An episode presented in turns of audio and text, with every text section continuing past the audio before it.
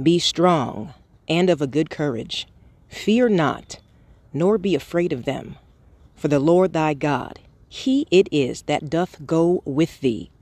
He will not fail thee, nor forsake thee.